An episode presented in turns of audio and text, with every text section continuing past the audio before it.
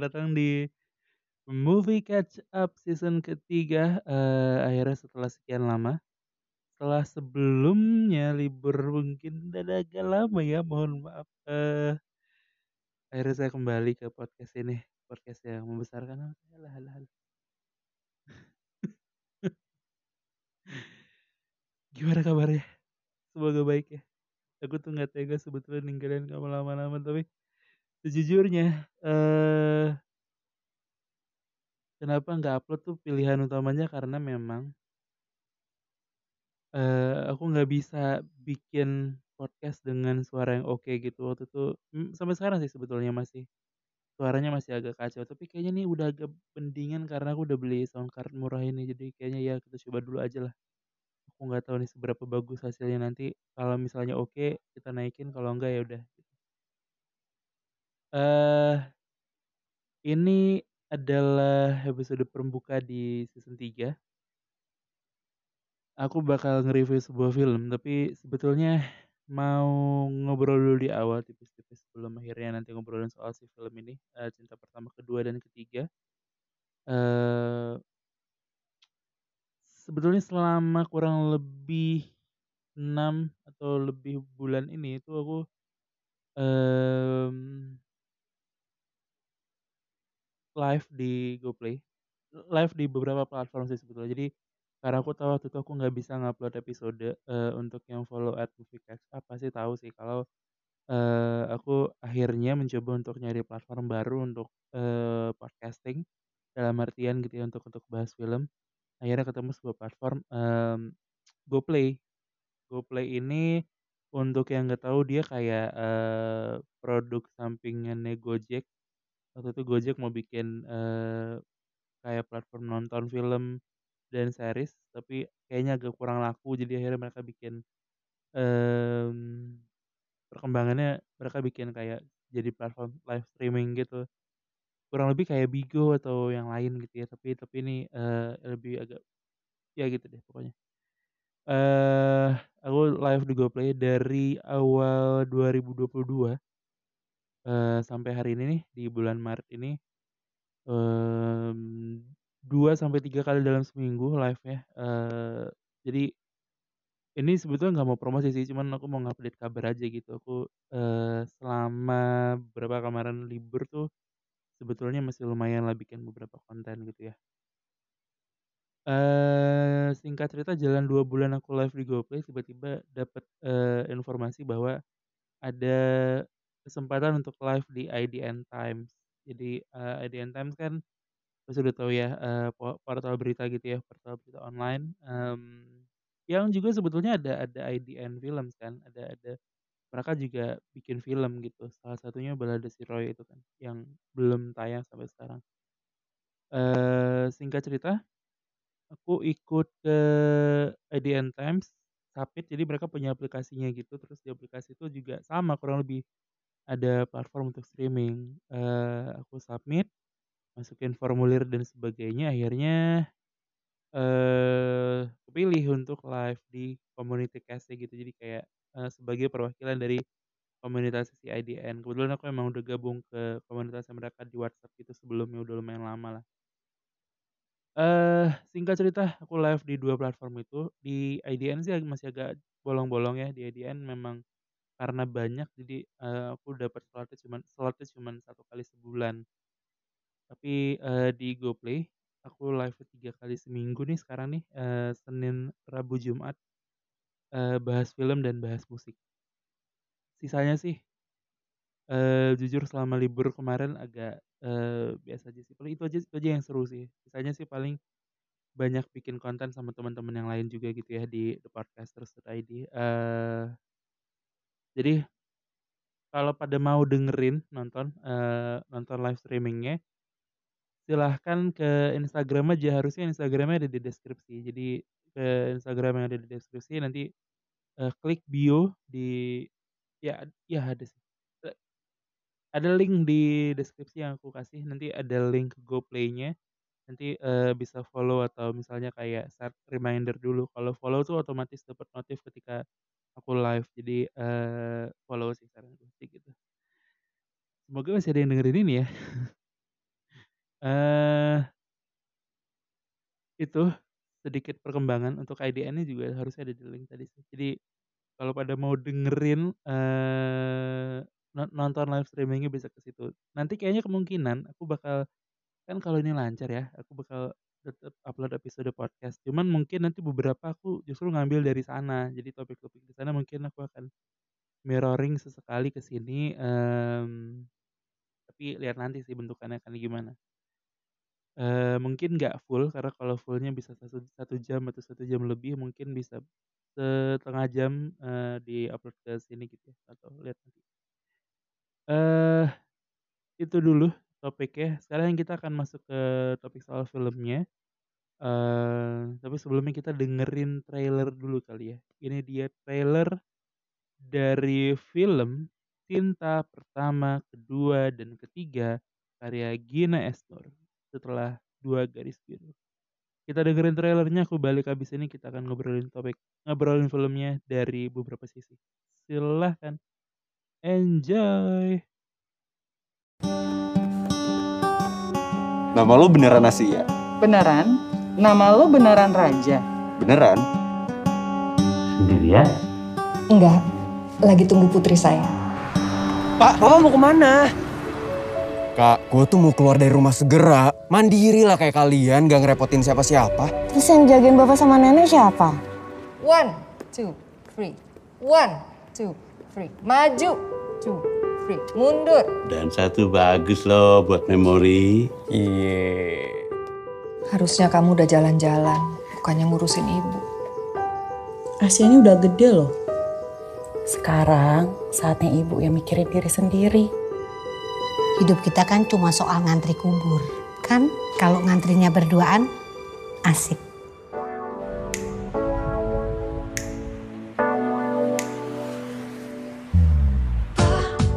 Aku butuh teman, kamu juga butuh teman.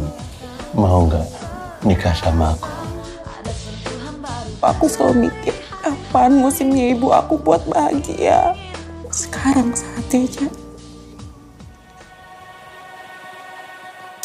Gue bakal jadi adik terbaik buat lo. Tanggung jawab apaan?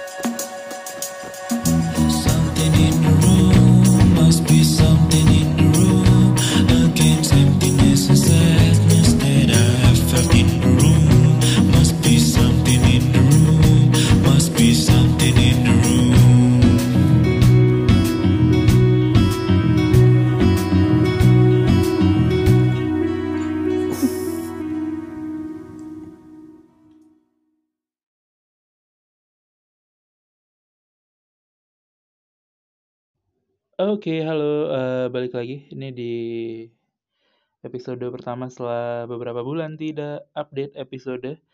Uh, di awal ini sebetulnya aku pengen cerita kenapa uh, memilih untuk nonton ini. Jadi uh, pemilihan film ini untuk dibahas di podcast dan juga di iya iya kenapa aku milih nonton film ini ya gitu deh pokoknya kurang lebih uh, film ini kan sebetulnya udah tayang kemarin di bioskop tuh waktu lagi uh, kayaknya bulan 12-an ya. Kayak kayaknya pokoknya beberapa minggu sebelum No Way Home atau beberapa minggu sesudah No Way Home gitu. Kayaknya kayaknya masih baru.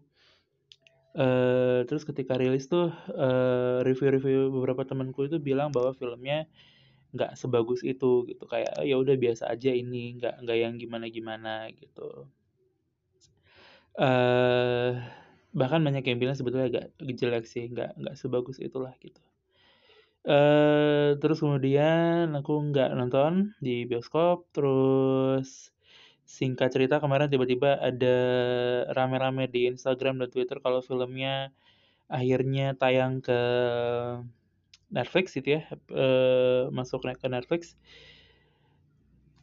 Ketika itu pun aku masih belum niat untuk nonton karena berpikir bahwa kayaknya ya kalau nggak sebetulnya agak males nonton film bagus gitu eh film jelek karena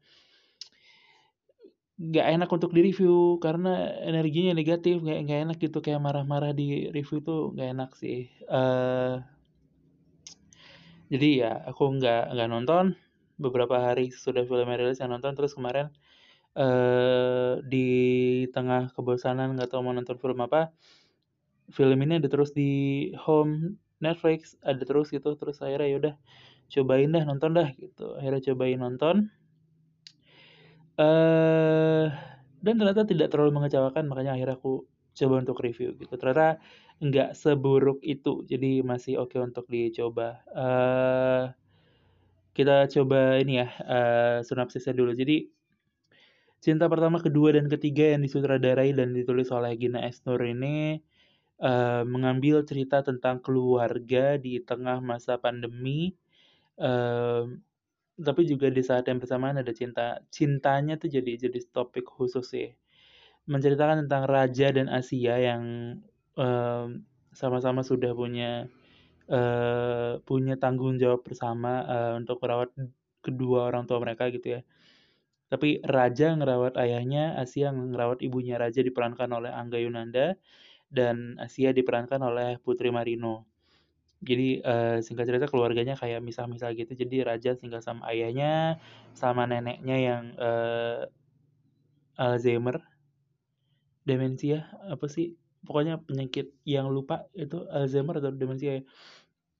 Mmm, terus Asia yang tinggal berdua dengan ibunya gitu, masing-masing masing-masing punya tanggung jawab untuk ngurus orang tuanya ini, eee, tapi perbedaannya Raja itu anak paling kecil, eee, kakak dan kak kedua kakaknya itu sudah menikah dan sudah punya keluarganya sendiri. Jadi, eee, dia semacam dititipkan ayahnya gitu, "Coba, eee, kamu urus ayah sambil" di jadi dia menjalani hidupnya dengan sambil ngurus ayahnya gitu.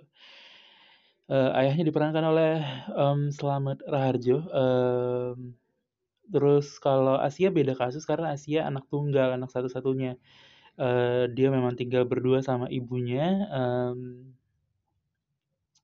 ibunya mengalami kanker payudara, eee, sudah sembuh tapi masih kontrol dan sebagainya gitu ya. Eee, singkat cerita mereka ketemu di rumah sakit, eee, berpapasan, Raja dan Asia ketemu, terus, Om Slamet Rahardjo Rahardjo sebagai dewa ketemu sama, mmm, tante Mbak Ira Wibowo, eee, yang berperan sebagai Linda, ibunya Asia, ketemu di rumah sakit, ketemunya kepisah gitu. Jadi Raja sama Asia ketemu di tangga, terus, eee, Pak Dewa dan Ibu Linda ketemu di lorong rumah sakit gitu. Terus ketemu, eee, ngobrol, masing-masing ngerasa saling deket lah, menarik lah gitu, saling tertarik. Eee, singkat cerita Ibu sama Pak Dewa akhirnya, eee, ya masing-masing punya masalahnya sendiri-sendiri sih. Jadi keluarganya Dewa dan, eee, Pak Dewa dan Raja punya masalahnya sendiri, dengan ekonomi, dengan kondisi ayahnya yang sudah mulai sakit-sakitan, mmm, dengan waktu itu jadi yang diambil Covid-nya, jadi Rajanya kayak ya dia ke sana kemari, masih coba untuk nyari uang dan sebagainya dengan nge-Grab dan lain-lain. Mmm, Pak Dewa dengan gayanya yang kayak pokoknya hubungan mereka nggak harmonis aja gitu, kayak selalu selalu ada perselisihan di antara Pak Dewa dan, eee, Raja gitu. Eee, Asia juga berbeda masalahnya dengan ibunya, Bu Linda, karena, eee, masalah mereka ekonomi, mmm, keduanya jadi guru dansa, pelatih dansa gitu ya, eee, senam dan tari dan dansa gitu, eee tapi uangnya nggak sebegitunya, ada masa pandemi Covid, eee, mereka nggak bisa ngelatih banyak orang, masih terbatas. Eee, Asia mesti ngajar ngajar Zumba via Zoom dan sebagainya gitu. Jadi, eee, masalahnya di ekonomi dan di, eee, sementara jadi masing-masing punya masalah, ketemu, ngerasa klop. Eee, jadi Cinta Pertama, Kedua, Ketiga tuh ngomongin soal itu, cinta cinta keduanya tuh, cinta keduanya Pak Dewa dan Bu Linda, eee, di mana mereka setelah ketemu ngerasa saling cocok, saling melengkapi dan sebagainya, akhirnya memutuskan untuk menikah. Cinta pertamanya ini ini harusnya sih nggak nggak nggak spoiler ya, cinta pertamanya itu justru dari sudut pandang Raja dan Asia. Jadi, di mana Pak Dewa dan Bu Linda saling cinta, mulai mulai saling menunjukkan rasa sayangnya mereka gitu, kayak udah mulai kode-kode, mulai lebih dekat, lebih sering ketemu, mmm, m mereka saling cinta bahkan sudah menikah, tiba-tiba Raja dan Asia baru sadar kalau ternyata mereka juga saling suka gitu. Jadi ngerti sih? Kayak gimana ya nih? Agak agak agak awkward memang topiknya. Kayak ibu dan ayahnya saling suka dan menikah terus kayak mereka masing-masing anak ini ternyata karena deket karena mereka umurnya juga nggak terlalu jauh mereka juga deket dan saling cinta juga juga saling suka juga gitu. Uh, itu cinta pertama cinta kedua cinta ketiganya itu justru dari sudut pandang si uh, neneknya neneknya raja. Uh, jadi kayak tiga generasi gitu. Kurang lebih sih sebetulnya film ini gambarin tiga generasi gitu uh, kehidupannya masing-masing dengan percintaannya masing-masing gitu uh, ya singkat cerita gitu sih. Jadi mereka uh, menikah Pak Dewa dan Bu Linda. Terus ya ada masalahnya sendiri. Uh, Raja dan Asia juga saling cinta juga ada masalahnya sendiri, neneknya juga ada masalahnya sendiri, kakak dan uh, kedua kakaknya Raja juga punya masalah sendiri, jadi kayak masing-masing punya masalahnya sendiri. Uh, durasinya 111 menit di uh, diperankan. Ini tadi nama-namanya sih udah aku sebutin beberapa. Ada Angga Yunanda, Putri Marino, Om Slamet Raharjo, uh, Mbak Ira Wibowo, ada um, yang jadi neneknya itu Bu Eli Delutan, uh, terus ada Mbak Widi Mulia, ada Mbak Ersa Ersa Mayori, ada Mbak Asri Ulas, ada Ibnu Jamil, ada Aryo Wahab, ada Mian Tiara, uh, ada Junior Roberts, ada Adriano Colby, dan lain-lain. Ada Dimas Danang juga, ada beberapa lagi yang lain. Krunya uh, penulis dan sutradara Gina Esnur, ada produsernya Pak Parwes uh, karena ini uh, Star. Uh, terus yang menarik lagi apa lagi ya? Editornya ada nggak nih? Ketahuan nggak nih? Sebentar. Uh, sinematogra sinematografinya Roy Lolang, editornya Alin Jusria, um, sound engineer Muhammad Ihsan, dan lain-lain. Ada ada banyak lagi yang lainnya. Uh, ini film keduanya Mbak Gina, jadi memang ekspektasinya agak tinggi sesudah dua garis biru gitu kayak kita nungguin lagi nih. Ayo Mbak Gina mau ke mana nih um, ternyata bener dan ini masih ngomongin soal keluarga sebetulnya keluarga sandwich generation gitu ya generation uh, di mana kayak Raja dan Asia sama-sama punya hidupnya sendiri tapi di saat yang bersamaan masih mengurusi orang tuanya dan sebagainya gitu um, kurang lebih filmnya ngomongin soal itu ini supaya paham konteksnya sih. Uh, jadi dari sini aja kita udah sama-sama ngerti ini ada tiga sudut pandang, ada tiga generasi yang pengen dimasukin bersamaan. Uh, udah mulai kebayang nih arah reviewnya mau ke mana. Aku mau cerita soal first impression nonton film ini. Um, sebentar first impression nonton film ini sebetulnya uh, karena awalnya aku dapat infonya bahwa film ini sebetulnya agak biasa aja gitu ya bahkan cenderung uh, agak kurang.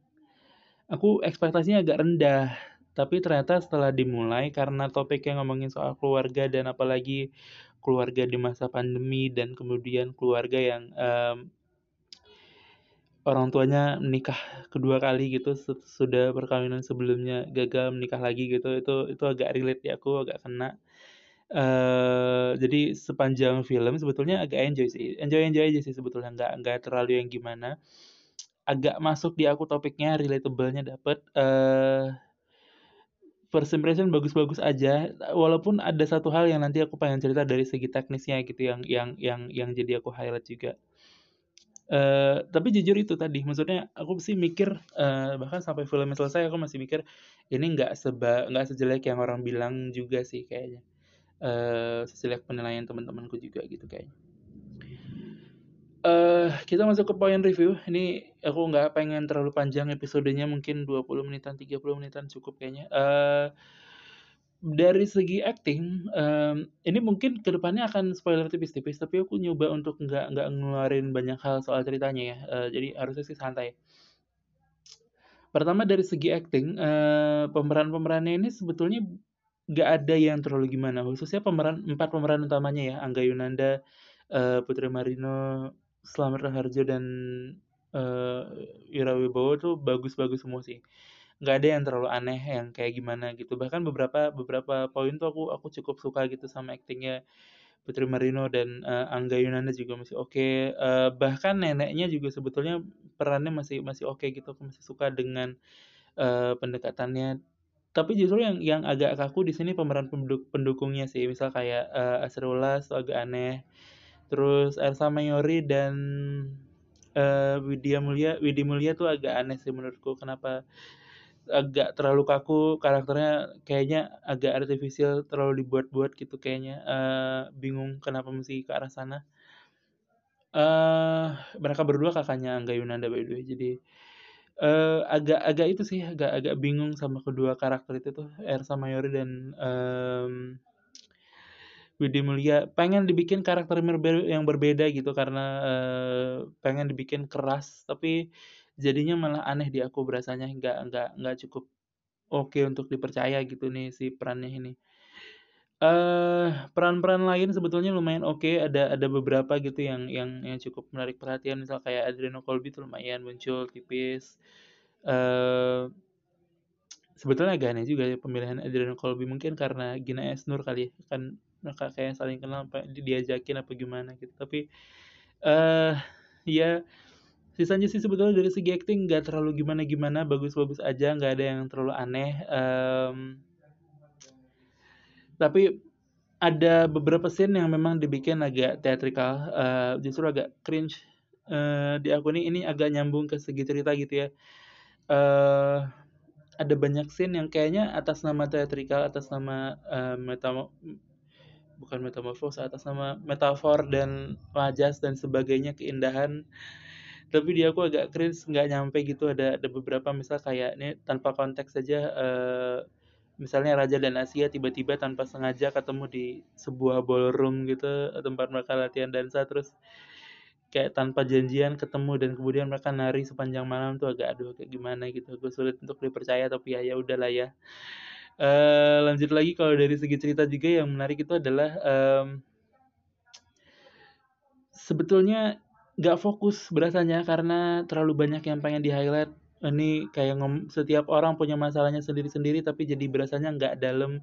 Kita belum sempat ber bersimpati ke Raja udah udah pindah ke Asia, kita belum sempat bersimpati ke Asia, udah dipindah ke ibunya, belum sempat udah ke Pak Dewa, belum sempat udah ke neneknya, belum sempat udah pindah lagi ke kakaknya Raja, dan sebagainya. Itu pindah-pindah terus sampai kita nggak nemu gitu, kita mau naruh posisi kita di mana. Eee, terus juga mungkin ini sepemahamanku aja sih ya, eee, aku nggak terlalu gimana juga, tapi pertama tadi terlalu terlalu banyak gitu yang yang mau di-cover sudut pandangnya, sementara durasinya agak singkat sebetulnya, jadi kayaknya mungkin nggak bisa meng-cover semuanya, mmm, terus juga kalau ngomongin soal, eee, cerita ada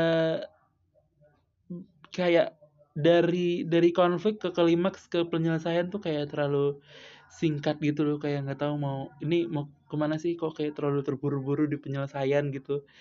Agak lambat di awal tapi justru di akhirnya kayak buru-buru cepet-cepet mau diselesain tanpa ada resolusi yang jelas juga gitu, mau mau gimana kayak dan bisa dibilang penyelesaian masalah di akhirnya agak gampang gitu loh, kayak, oh ya udah ini, eee, escape plan-nya tuh kayak kayak cukup mudah gitu. Yang mana jadinya agak aneh, eee, di aku gitu ya berasanya. Tapi, eee Oke lanjut lagi, sorry tadi ke-pause.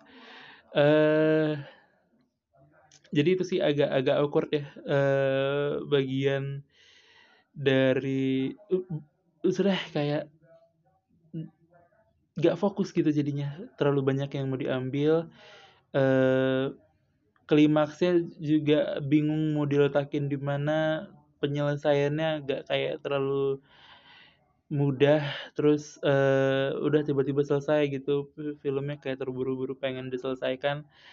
Terus kalau ngomongin soal cerita lagi ada, mmm iya ini sih, ada beberapa bagian-bagian kecil yang kayaknya harusnya bisa jadi pemanis, tapi justru agak agak gimana gitu. Misal kayak ada scene di mana aduh ini ini spoiler sih, jangan sih.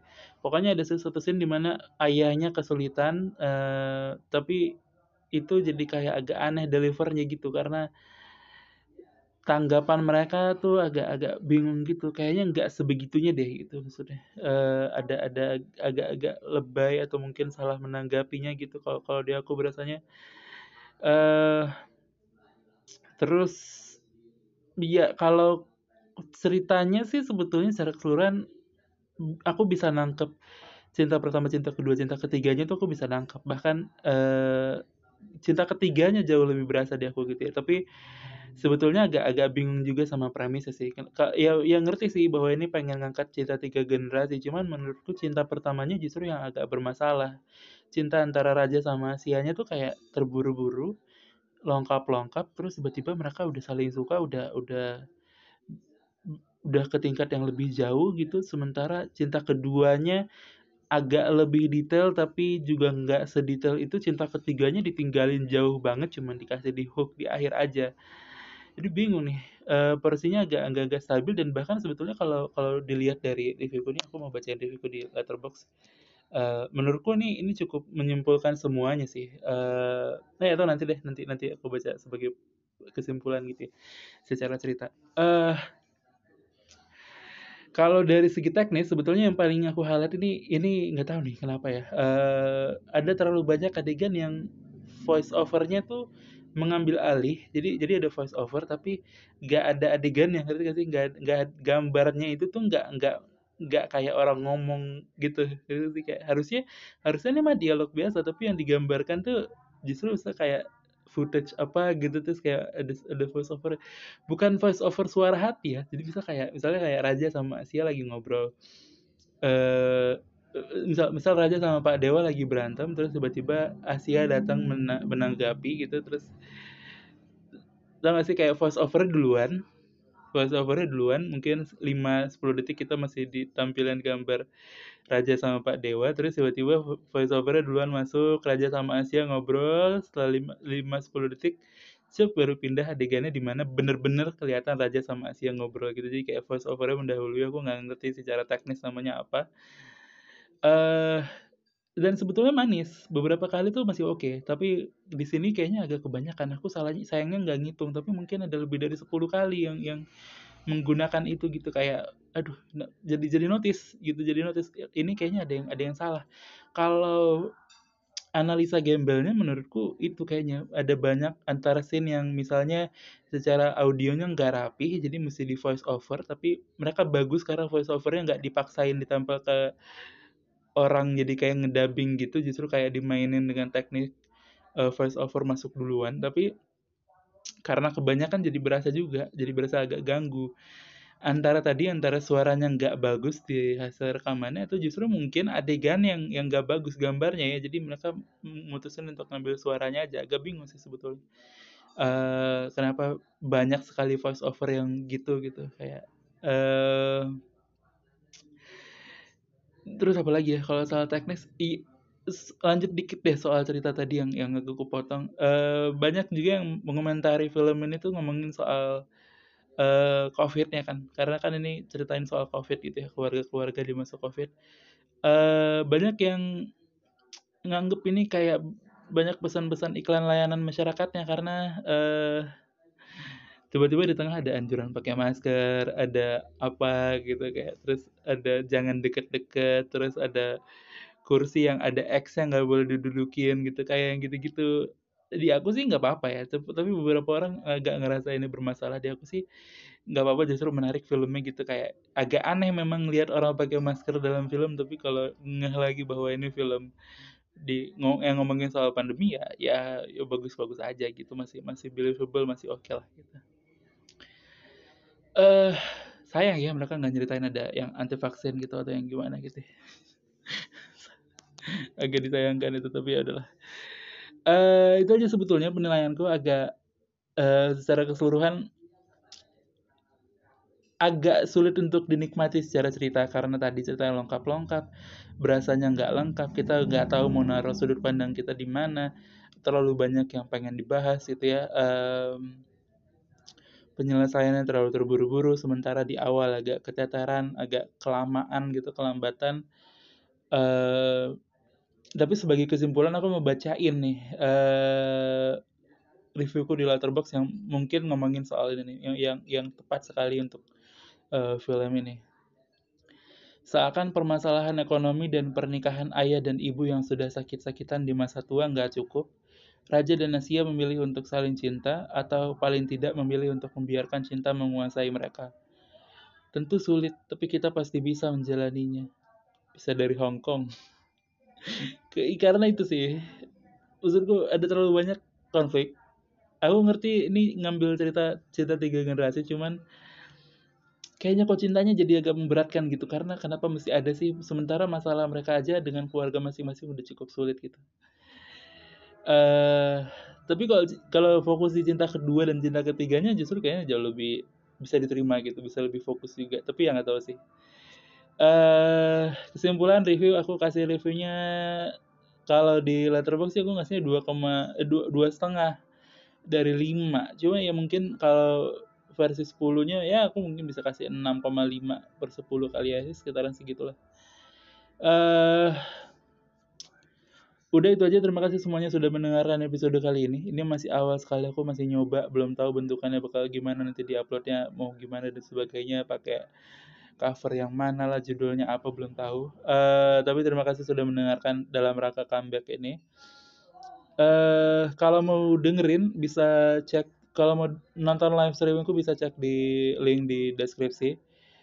Dan sebetulnya aku mau minta tolong sih, kalau lagi dengerin ini, uh, aku kebetulan lagi ikutan lomba review film um, di hypeabis.id, platform kayak untuk berita-berita lokal gitu. Um, mereka bikin event untuk review film jadi aku ikutan. Dan uh, salah satu kategorinya itu ada kategori pemenang dengan like terba likes terbanyak. Jadi kalau mau dukung bisa klik link di bio juga eh di deskripsi juga untuk baca. Dan uh, kasih likes ke artikel yang aku tulis. Terima kasih semuanya. Sampai jumpa di episode berikutnya. Jangan lupa di follow instagram at dan at movie catch up. Sampai jumpa. Dadah